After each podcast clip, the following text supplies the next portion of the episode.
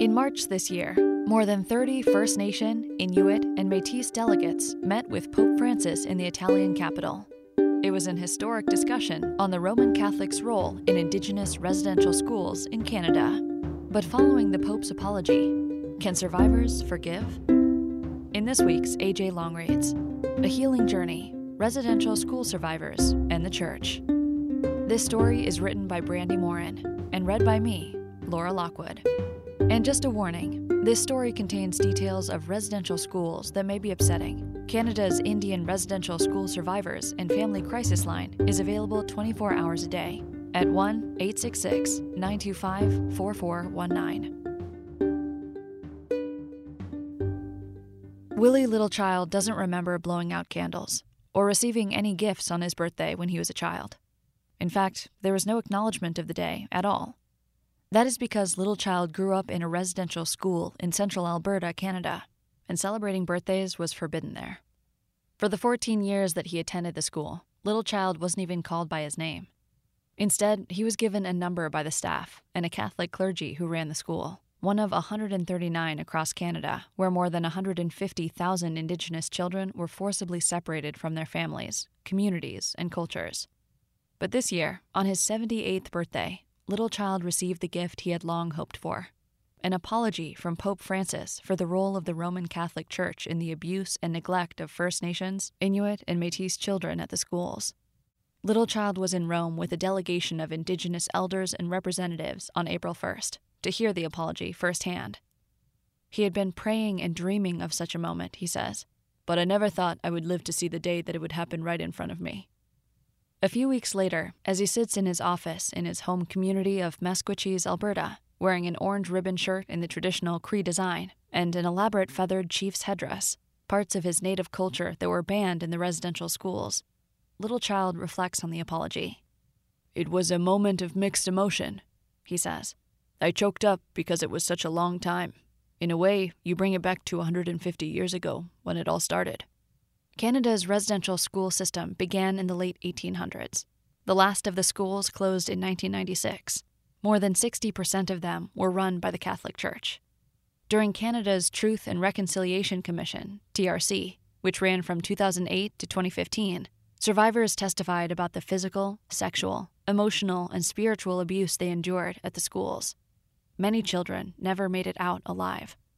Last summer, the unmarked graves of thousands of Indigenous children were found on the grounds of former residential schools across the country. Littlechild was one of the three TRC commissioners. He listened to nearly 7,000 survivor testimonies. I used to have an empty chair beside me during the TRC hearings, and I did it for a purpose, he says. I would have a little chair beside me, empty. He stops as tears pool in his brown eyes but it wasn't empty because I had called in the child's spirit to sit beside me, and not only to prop me up, to give me strength, but to honor and to send them back to the place of forever happiness after that hearing. Several years ago, Littlechild carried a small wooden coffin holding the bones of an unnamed six year old boy from Maskwacis. The boy had died in a residential school decades earlier, and his remains were being returned to his community. I was six years old when I first went to residential school, but by the Great Spirit, I was able to offer another six year old boy a proper burial, he says, adding, Maybe that's what it'll take to help in this healing process. To have a traditional wake for all those that are missing, because some old people say their souls are wandering around out there because nobody has done their ceremonies. In Rome, Littlechild says he thought about the many, many, many survivors who told us they never had a birthday acknowledged, and all they wanted to hear was, I'm sorry, because then they could begin their healing journey or continue their healing journey. The day Pope Francis apologized in the Sala Clementina Hall in the Vatican's Apostolic Palace, Littlechild says the indigenous delegates felt the presence of their ancestors in the room.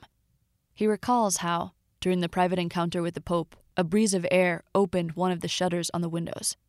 It was a sign, he says, that their ancestors had come to witness the moment. During the meeting, the delegates could hear the sound of drums being played outside in St. Peter's Square by indigenous musicians who had accompanied them during their week long visit to Rome. So, after the meeting, we decided we were going to have an honor dance to honor the Pope for what he had just done, he says.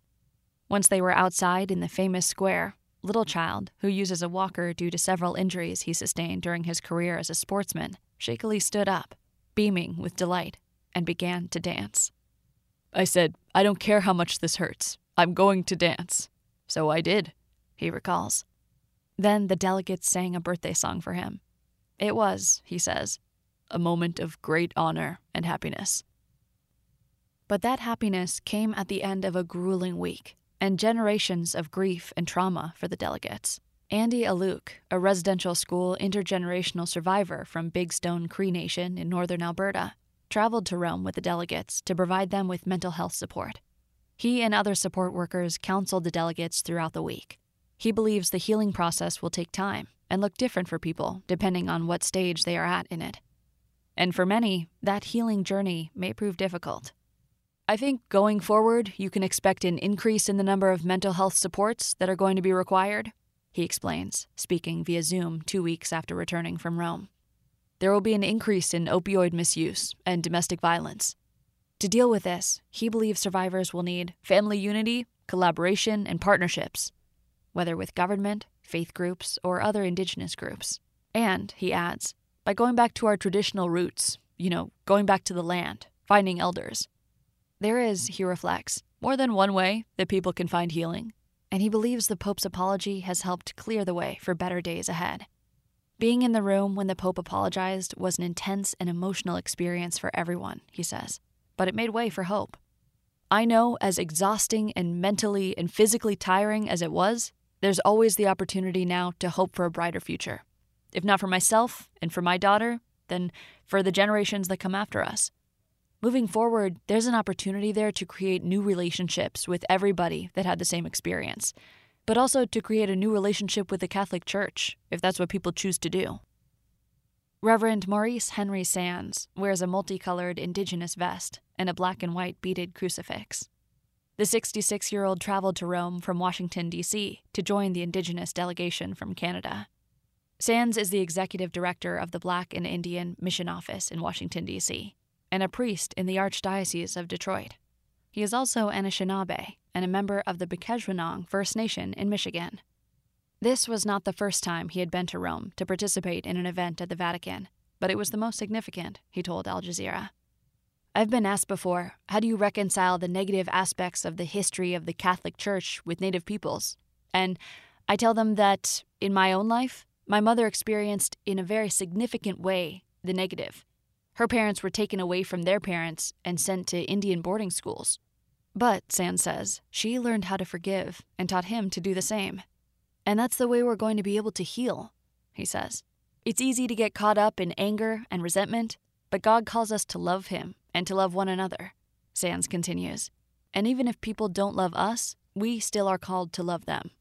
His maternal grandparents were very traumatized by their experiences in residential schools, he says. That trauma was felt not only in their lives, but in the lives of their children and grandchildren. But, he says, when God called him into the priesthood several decades ago, that did not deter him from committing his life and soul to the church that had caused that harm. It's an issue, the residential schools, that I've always been aware of, that I know is very wrong or unjust, along with lots of other issues that are wrong and unjust as part of our history, he says. As a people, as a family, as an individual, it has always been important to me to try to look for ways to help people to heal, to deal with the very wrong things that have happened, and move forward in their lives in a positive way, including myself. That's the way that we're going to be able to move forward, and also the way to not allow anger and hatred to consume us, he reflects. Littlechild says it wasn't until he was in his 60s and participating in the TRC that he began the process of healing. As he listened to other survivors sharing their testimonies, he started to relive the abusive experiences that he had endured. What was happening was I was getting really tired, and yet every day I would go for a long run I would pray, but I was really, really tired. It was compassion fatigue. I was taking these stories in, but I wasn't releasing them, he says. So he attended several deep counseling sessions offered to him while he was on the road with the TRC. It was kind of strange how it happened. A counselor asked me, Why do you like hockey so much? And I give him the old standard answer because it makes me feel good. I feel good being in shape. I like to play. But when the counselor pushed him further, everything he had been holding back erupted. He said, Is it that you like winning or you hate losing? Or what is it? Why do you like it? And I just said, I told you. And he told me, No, no, you didn't answer my question as to why do you like hockey so much. I said, I told you. So he was really provoking me, actually digging up my anger. Littlechild says he came face to face with his unresolved trauma.